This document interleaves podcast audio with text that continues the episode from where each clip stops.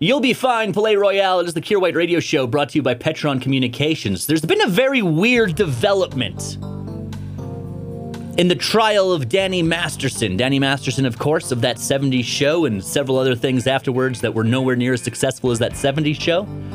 He was accused of, quite frankly, terrible things like rape, sexual assault, and stalking by several ladies. Now, some of the ladies that accused him apparently were members of the Church of Scientology, much like Danny Masterson himself. And a judge has just ruled that those three ladies have to take their civic complaint to the Church of Scientology. Apparently, the Church of Scientology, when you sign up with them, they make you sign a document that essentially waives a lot of your rights. And it's like the church will be in charge.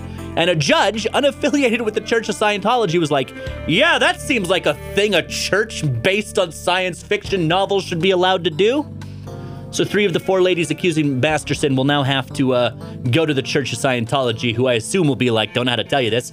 Danny's a famous actor. So, we get invited to more parties if we're friends with him. So, he can do what he want.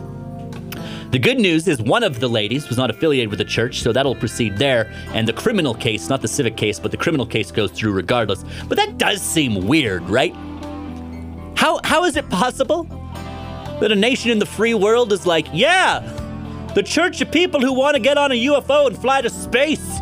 We should definitely let them take care of the rape investigation. The Kier White Show You ever dance with the devil in the pale moonlight? on 1015 The Bear.